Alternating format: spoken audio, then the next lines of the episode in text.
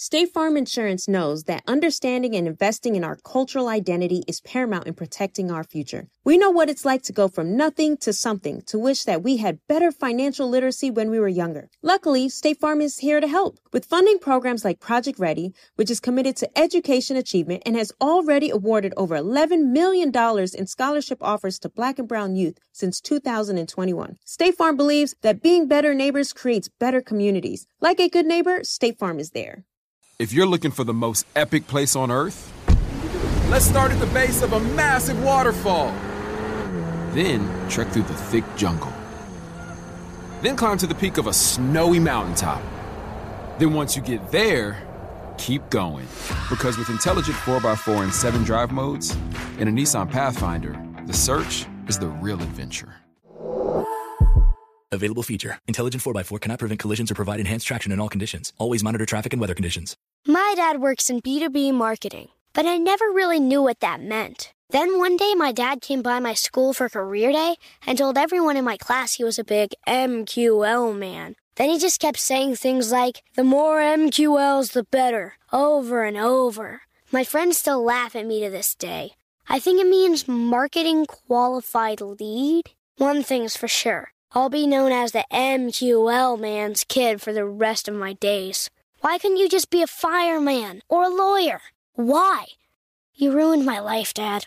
Not everyone gets B2B, but LinkedIn has the people who do. And with ads on LinkedIn, you'll be able to reach people based on job title, industry, likelihood to buy, and more. Start converting your B2B audience into high quality leads today. We'll even give you a $100 credit on your next ad campaign. Go to linkedin.com slash customer to claim your credit. That's linkedin.com slash customer. Terms and conditions apply. LinkedIn, the place to be, to be. Black Tech Green Money, Season 1, Episode 2. Bryan Michael Cox is a music producer and songwriter responsible for more than 100 million album sales, 35 number one hits, and 12 Grammy nominations, including 9 wins. He's been a friend of mine for more than 20 years, and I wanted to get his thoughts on the deep relationship between music and technology that many of us don't fully appreciate. Music producers today program computers. The best producers on the planet navigate Logic, Ableton, FL, and Pro Tools, which is programming. And I don't think we we don't we don't correlate the two because we're being creative and we use that as a tool like oh this is just our tool to create music but it's literally programming. And the way that i view like people who use fl i view it kind of like how kind of like how when i was coming up right? When we was coming up in elementary school and in middle school you know steve jobs did something very very revolutionary right? By you know he knew that he couldn't really compete with corporate america at the time. You know, you know, IBM was was the was the standard. You know, Dell was the standard. These were the standard PCs in corporate America, right? So if you introduce Apple to corporate America, they, you know, there was some resistance. But what do you do? You say, okay, we're going to raise up the next generation of computer users. So if we can't get into these big corporate offices and put, put our systems to corporate offices, we'll put our systems to elementary schools and middle schools and high schools. You know what I mean? So my first computer I ever worked on on a regular basis was an Apple IIe, you know, as a little kid. That keyboard, that Apple IIe keyboard is the same exact keyboard that we use right now on our MacBook Pros. You know what I mean? Wow. Yeah. So what happens that as the program as a kid, like my first computer I touched was an Apple IIe. So as they develop and you get older and you, and you go to different schools, you, you, you go from middle school to middle school to high school. By the time I got to high school, Macintoshes were at, every high school that I, you know, that we that I knew. So in my high school, I was using Macintosh. So you graduate high school, and you know, my 12th grade year was when I, 11th grade year years when I first started using like music software. Apple, the only company that was really making software for music. You know what I mean? Creative so, period. Yeah. So so as a creative, I'm like, well, I'm using Apple. So to this day, as a 42 year old person who's been in music for 20 some years, all I've ever used Apple products. You know what I mean? If, if they're un, un, you know, unintentionally, or it might have been intentional on his part, but on our part, unintentionally creating their own consumer, right? Yeah. So FL is that same exact thing, right? So think about this. Now I use app, you know, I'm, I'm, I'm an Apple user, right? But the average person in the corporate world, they're using PCs, right? That's right. So if you have a PC in your in, your, in your, your corporate world and um, um, um, and you're my age, you might have gotten married young, or you might have, you know, a, a, young child, 17, 18, you know, 15 years old, you know, and the only computer at the house is a PC, and they want to make music. Well, FL was giving, it was, it was free. FL used to be free. Yeah, yeah. You know what I'm saying? When you, when you, back in the day, 10 years ago, 15 years ago, FL was free. It was a free download. So if your mom had a PC, and you couldn't afford a Mac, of course you couldn't get a Mac because Mac was popping, you know. Yeah. Two thousand dollars Mac. Your mom has a computer already. I'm gonna download FL, and I'm gonna start making my little beats on FL. And people kind of shunned FL initially. Yeah, I remember. Professionals. I remember. You know, because it was a it was like a game almost, like a video game. The way that we viewed it then, right? But what we didn't realize was happening is that they were basically building the future consumer. Now, yeah. all those kids that were making beats on FL 15 years ago are top hot 100 producers. FL is the number one DAW, you know what I mean, in the business right now. And all these kids they learn how to do is program. A lot of them are musicians. They just learn how to program, and they still don't even understand that that's what they're doing.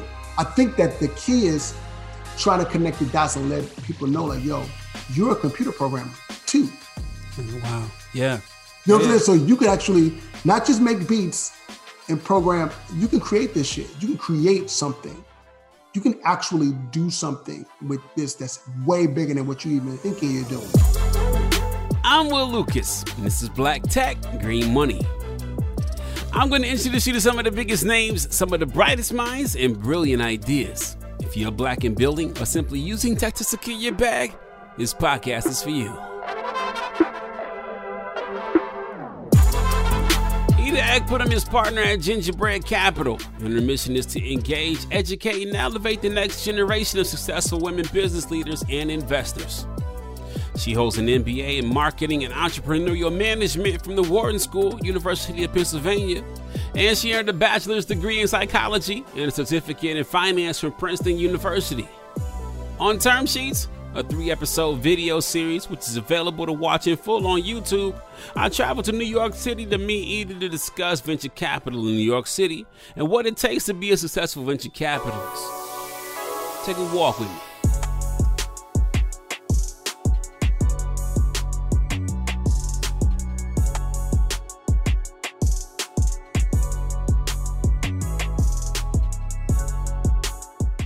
So, talk to me a little bit about. I've had these conversations with VCs on how to navigate and find your way into a VC role. And some would say, you know, you need to be a business student and find your way. Talk to me about how you think people's best path forward into finding a VC role looks today? Sure. I mean, I can tell you my own path, and yeah. then I can tell you kind of the historical paths that I've seen. Uh, there's kind of two main ways. You come in from finance, either you had an investment banking or consulting background, and then you move over into that world of investing um, from the venture side, or you're an ex operator and entrepreneur, uh, and then you move over from that perspective having been an operator. So those are the two aspects. And I personally, I started my career in investment banking. I worked at Goldman Sachs. Uh, analyst program. So I did analyst and associate years at Goldman, but I didn't go into venture right out of after going into investment banking. Actually went to business school. You know, a lot of people do that that path of thinking about what's next. Um, and so post business school, I went and worked for American Express. I did the traditional big corporate job. Uh, and then I actually went to a smaller private equity owned company. So I saw the difference between private equity, which is looking at later stage, much more established businesses, and venture capital, which is looking at the earlier stage.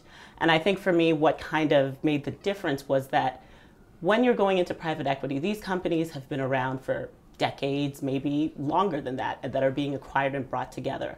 Venture is about the new and starting things at the beginning. And I think around the time when I made the decision that I wanted to leave traditional corporate America, I was reading all these articles that were saying things like, women don't want to be you know CEOs. Women just want to create kind of lifestyle businesses, and they are not looking to be at the top. They don't want to run the right. same race. And I was like, mm, those are not the women that I went to college with, worked at Goldman Sachs right. with, and just the women in my network.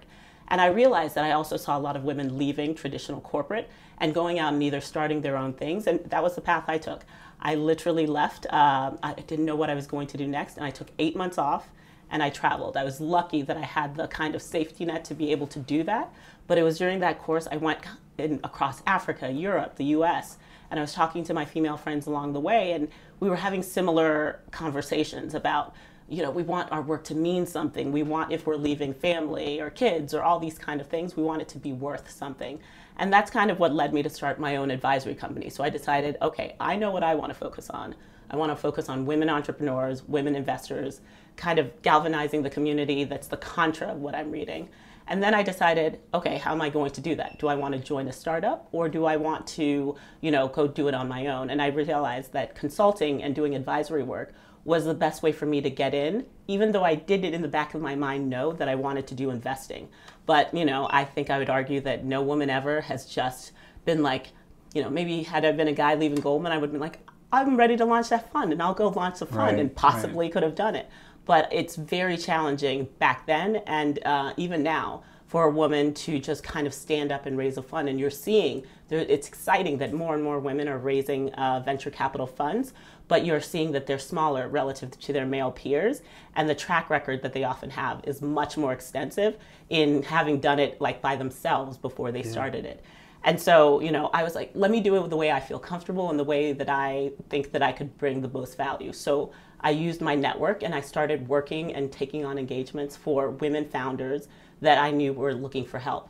And then, you know, women investors. I was in investment banking. We got paid well. And I knew guys that started making private investments when we were analysts, mm-hmm. associates. I knew none of my women friends, including some that are still there to this day, that had made a private investment. Now, that's strange. It's not, you know, I'm sure there's pay gaps there too, but you're starting off with a population that does have disposable income that they can use. Right. Men are using it, women are not. Why is that? So I wanted to do something around that conversation of both women as entrepreneurs who wanted to start and lead big companies, and then women as investors who wanted to actually deploy capital for um, future gain. So that was the finance perspective. But like, you know, you asked the question about how do you get into venture capital? It is such a relationship driven industry that you really have to be in the spaces where investors are to start building the relationships that will get you top of mind so that when these job openings happen, it's not like investment banks, they do analyst classes. They hire in every year after college. You bring in 50, 100 into the firm at the same time. Most VCs are very small. They may have, you know, one or two. Some like the Kleiners and Sequoias have larger partner bases. Yeah but most of them are very small. And when the openings happen, they're filled by word of mouth. So you've got to get in the flow of where the word of mouth is happening so that you can be somebody that people think of yeah. when they want to say, oh, we're looking for a new investor. Do you know anybody, an analyst, associate that can come in and step in? State Farm Insurance gets it. Representation alone doesn't equate to authenticity. State Farm understands and wants to help protect our communities by investing in our future building off the hard work our parents have done before us. We all are looking to create generational wealth so that our families and generations behind us have a better starting point than we did. That begins with financial literacy. State Farm helps fund programs like Project Ready, a National Urban League program committed to the educational achievement of Black and Brown youth. To date, Participants have been awarded over $11 million in scholarships offers as a direct result of contributions from State Farm. At Eating While Broke, we hear inspiring rags to riches stories on each episode from our guests, but with State Farm, you can begin to write your own success story. State Farm believes that being better neighbors creates better communities and have a long-lasting impact. Like a good neighbor, State Farm is there. If you're looking for the most epic place on earth, Let's start at the base of a massive waterfall. Then trek through the thick jungle. Then climb to the peak of a snowy mountaintop. Then once you get there, keep going. Because with intelligent 4x4 and 7 drive modes and a Nissan Pathfinder, the search is the real adventure. Available feature. Intelligent 4x4 cannot prevent collisions or provide enhanced traction in all conditions. Always monitor traffic and weather conditions. How do we level the playing field for all entrepreneurs? 55% of white businesses survive the startup phase, while only 4% of black businesses do the same. So I want every black entrepreneur to know about the 1 Million Black Businesses Initiative. The 1 Million Black Businesses Initiative is an award winning program created by Shopify and Operation Hope. They're on a mission to start, grow, and scale 1 million black businesses by 2030, driving wealth creation for the black community. Out of 6 million employer owned businesses in the US, only 2.3% have black ownership. This program gives black entrepreneurs tools and resources to level the playing field, from free business coaching to tailored training and extended free Shopify trial. Shopify's made a 10 year, multi million dollar commitment to the program, and it's working. The initiative already started, supported, and engaged with over 334,000 black businesses, helping them operate businesses that sell anything from skateboards to coffee beans to apparel. Business owners love this program. Simone Harvin, founder of SC Creative Group, says the 1 million black businesses experience for me was unlike any other program I've been a part of, primarily because it was for us and it was by us. Here at Drink Champs, we are always interacting with our listeners, many being black entrepreneurs. Shopify is one of those platforms that empowers and emboldens entrepreneurship. So chart your own path for business success with the 1 Million Black Businesses Initiative and Shopify. Bring your business to Shopify with an exclusive offer at shopify.com slash B-E-N, all lowercase. Go to shopify.com slash B-E-N.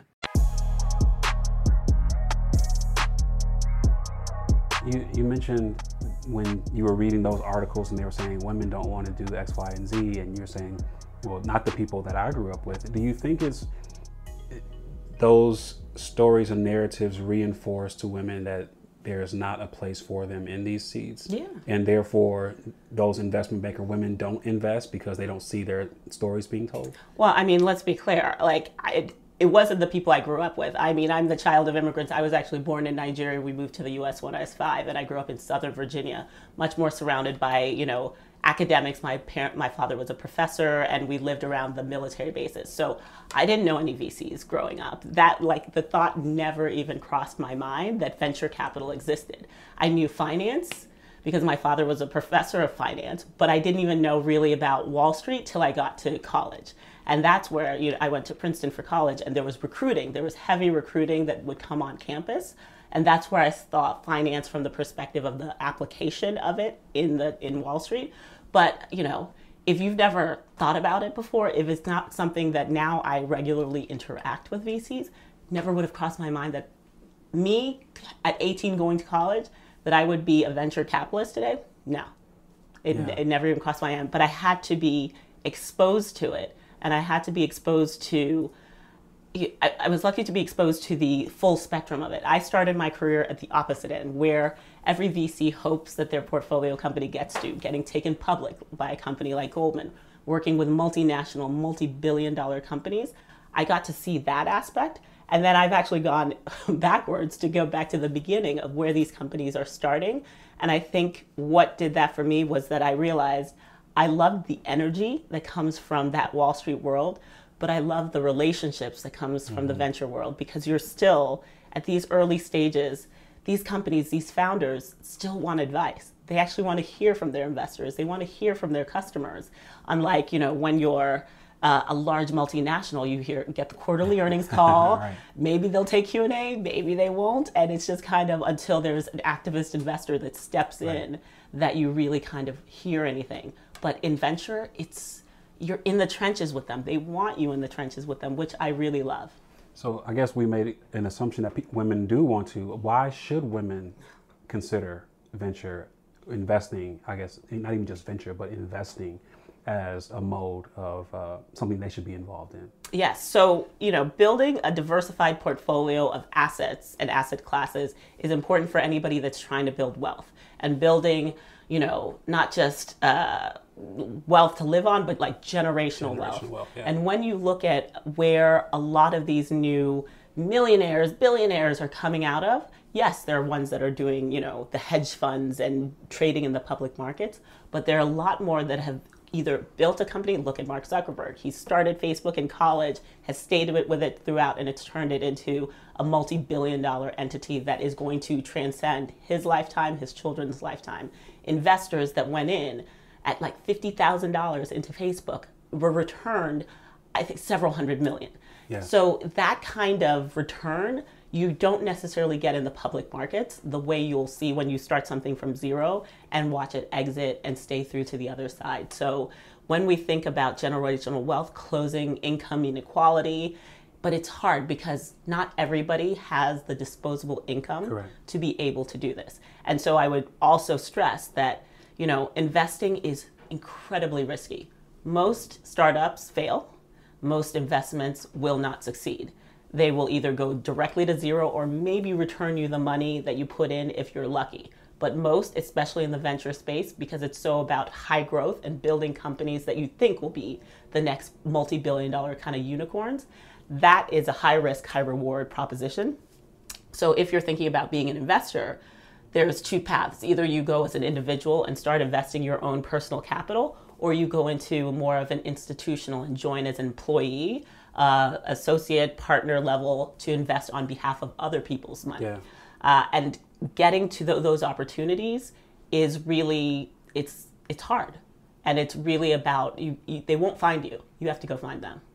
Yeah, I'm I'm really interested in your take on um, the opportunities black women and black men, just black people in general, have with regards to starting companies because so often we get pigeonholed into well you got to start these types of companies because that's how we think mm-hmm. of you these stereotypical types of things and not to say that there's anything bad with starting a company that is stereotypically yeah mom and pop right. kind of thing yeah so but how do you think about the opportunities that might be available that we may not consider at large um, that we can play those mm-hmm. those fields well, I mean, the investing game and private markets and capitalism is about meeting the needs of unserved or untapped populations. So, you know, I think that black men, women, people in general, we have been underserved in a lot of different market opportunities, and we are also poised to be the people that can have solutions uh, to those market inefficiencies.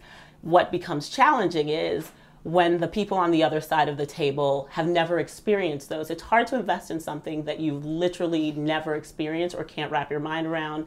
Or, you know, oftentimes there's the story of, you know, a VC will be like, I'll ask my wife if it's a woman sitting yeah. in front of him. Yeah. And if the wife, you know, I think Jen Hyman and Jenny Fleiss talk about it from Rent the Runway at the beginning. They talk to investors and like, my wife would never rent a dress, but she's not the target demographic, yeah, right? Or, but, you know, it's realizing that sometimes just because it's not the target for you doesn't mean that it's not a huge population of people where it is a real problem. So, you know, I think there's absolutely so many problems and solutions that black founders can do.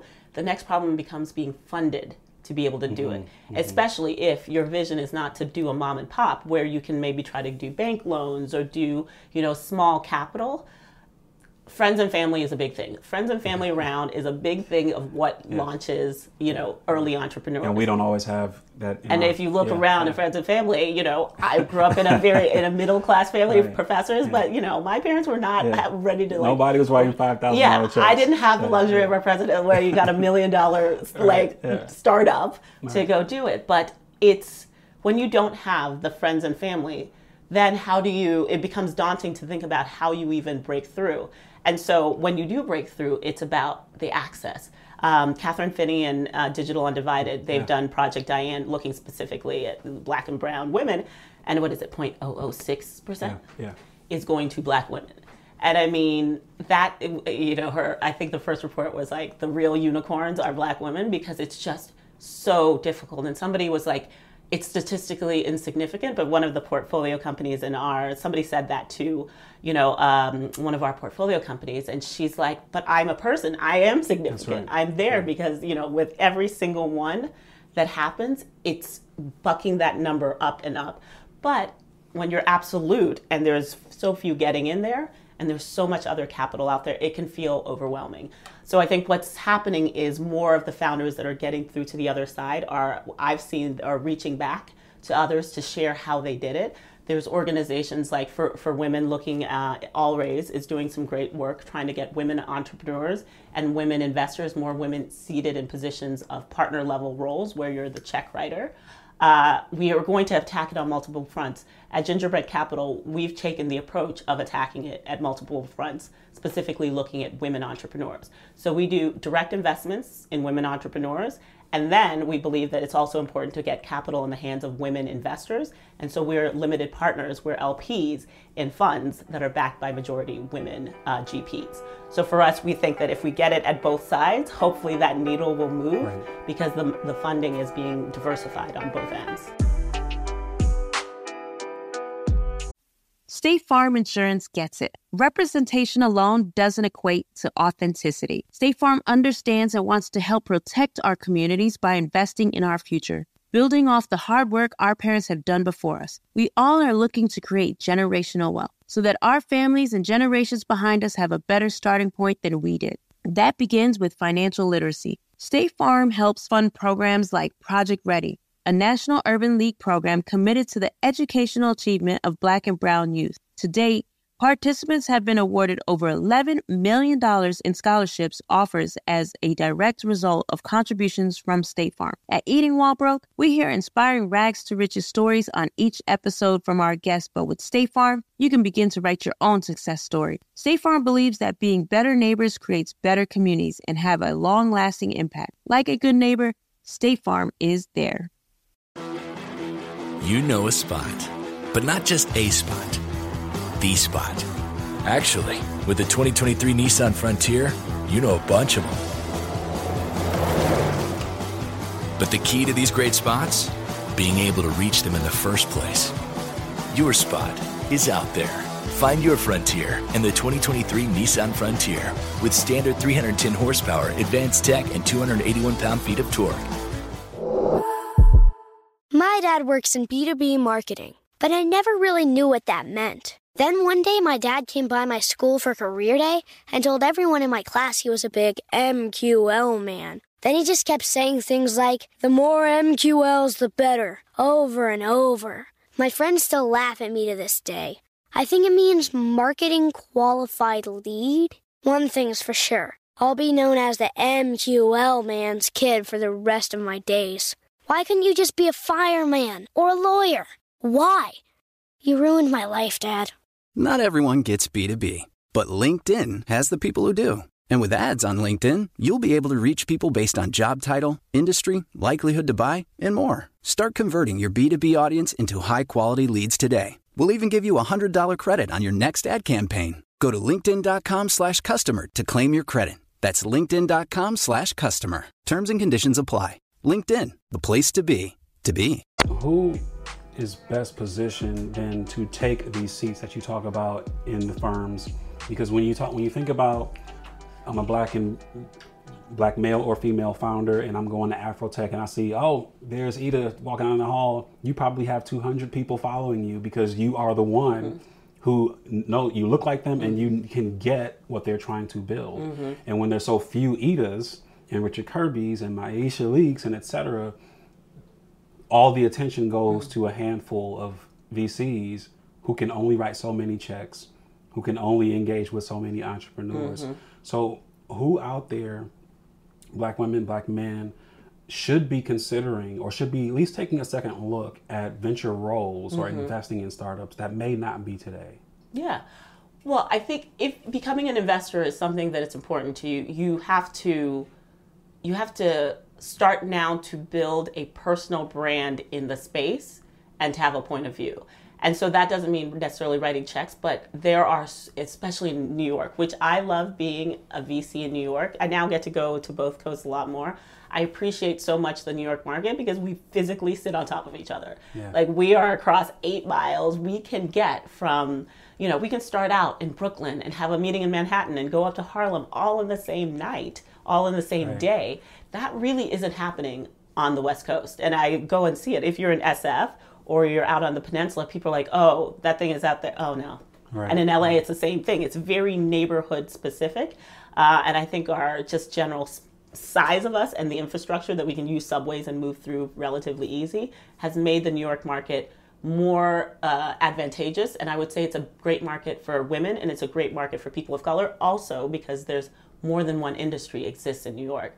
More than one type of people lives in New York, and we've seen there's finance, there's fashion, there's retail, there's lots of different things converge in this market, and there's great gender dynamics and diversity in this city by the nature of, again, we're all being on top of each other, which means that the likelihood of seeing more people that look different is increased in a population where it's so concentrated uh, and where people live and work. So, you know, from the perspective of breaking in, in New York, there's so many like meetup groups and text. There's so many different organizations that are located not that far away from each other. And Silicon, what do we call it in New York? Silicon Alley. Yes, right. Yeah, like you can just walk down 20 blocks, and they're all based in like a right. 20 block radius. So I would say the great thing is a lot of VCs talk on either like Instagram or Twitter. Follow the ones in the New York market. If you're a New York based investor, follow them and they'll talk about where they're speaking at. They do a lot of speaking engagements. Go to see where they're speaking at. Go to the things that their uh, pitch competition judges at. That's where you start seeing and meeting other people that are in that ecosystem, and you must build relationships. That is key no matter what you have to put yourself out there, maybe uncomfortable, but you have to put yourself out there to start, you know, forming right. those connections. So let's take me back to 17 to 22 year old Ida. Oh, yeah. Oh, the pre med, right. the doctor that is not yes. in front of you today? Yes. But let's say you were intentionally trying to be what you are today. Mm, mm. And for those girls out there who do want to do what you do and are earlier in their career, mm-hmm. what would you have done intentionally yes. to get to where you are today? One of the things that I even noticed looking at my college that's different now, there are a lot more resources happening on campuses of talking about entrepreneurship and talking about different paths that are not, you know, traditionally it was like, you know, you go to banking, you go to a major corporate, you go to consulting, where the paths out of, you know, my undergrad was kind of it. But now there people are starting to do classes in entrepreneurship. There are clubs around it. There are business, there are pitch competitions that are happening at the undergraduate level. So first of all, I would say look within your student body. You know, when you get to college, if this is something on your mind, like, you know, there's clubs, there's there's people. I, I think about my business school class. Warby Parker guys came out of my business school class. They didn't know each other coming in, but they spent those two years, they built those relationships, they brought wow. what each of their skill set is, and they launched it spring semester of second year. And, you know, we're 10 years, we're about to have our 10 year anniversary make take full advantage. College, business school are those like years where you step aside and you get to be you know, you get to be really thinking about yourself because you're in that school bubble, especially full-time programs. So that's when I would say really, really use the advantage of getting to know the other students in your class and finding out. I love, I personally love taking, and I wish I'd taken more of these before. There's all these kind of strengths tests yeah, There's yeah. um I I love the Clifton Strengths. Okay. Uh, it's like the Myers Briggs. Yeah, I'm Ian. Yeah, I'm, I think I'm Ian T J or P. Oh, I'm INTP. So. there you go. Uh, and I love taking those things. Right. I still take them right. all the time. And then so find out. I like to build towards my strengths.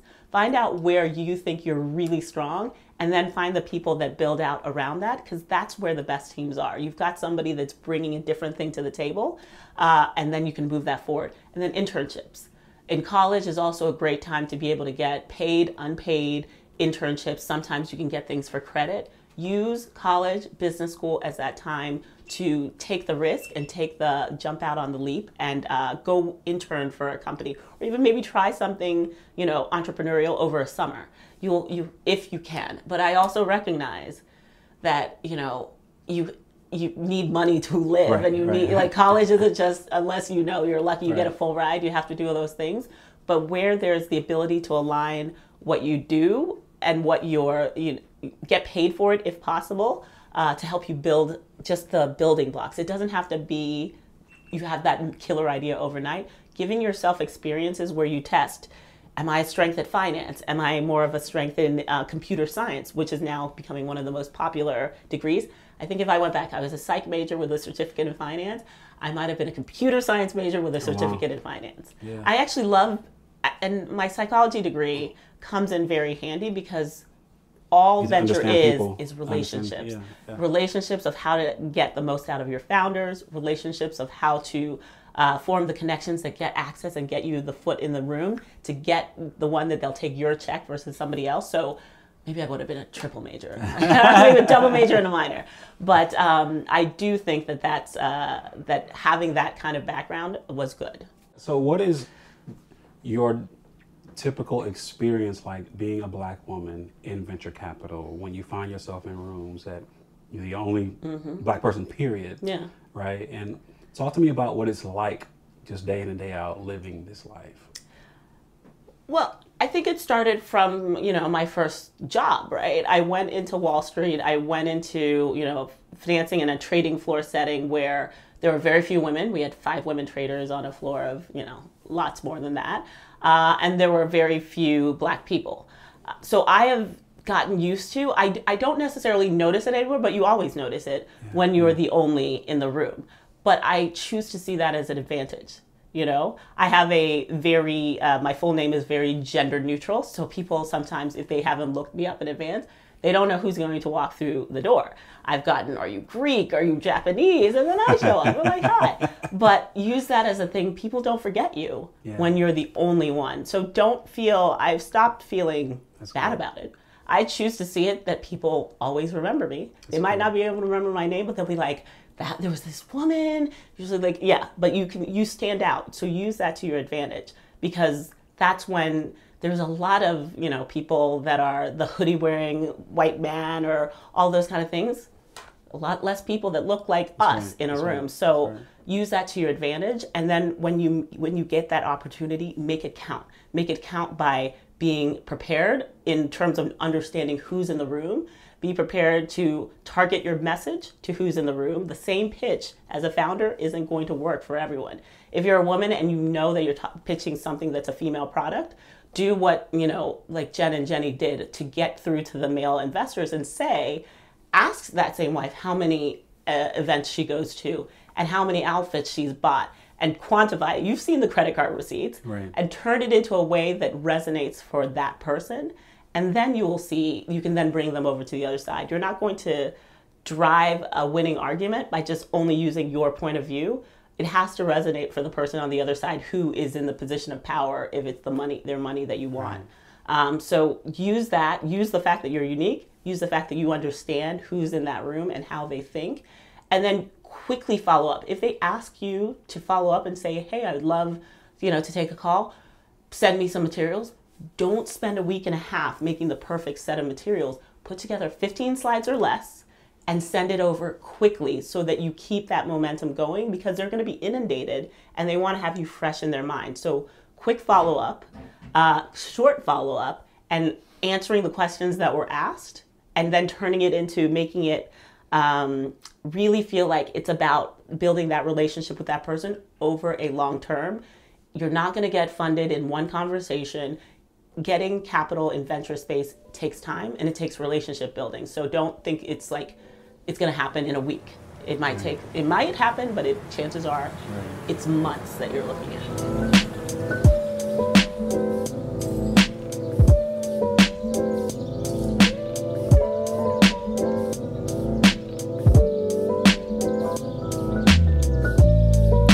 Black Tech Green Money is a production of Blavity Afrotech the Black Effect Podcast Network, and iHeartMedia. it's produced by Morgan DeBaun and me, Will Lucas, with additional production support by Love Beach and Bruce Lewis. Special thank you to Micah Davis and Sakara Savanyan. You know, like the wine? Yes, that's his real name. Learn more about my guests and other tech disruptors and innovators at afrotech.com. The video version of this episode is on YouTube right now, so tap in. Enjoy your black tech green money? leave us a five star rating on iTunes. Go get your money. Peace and love.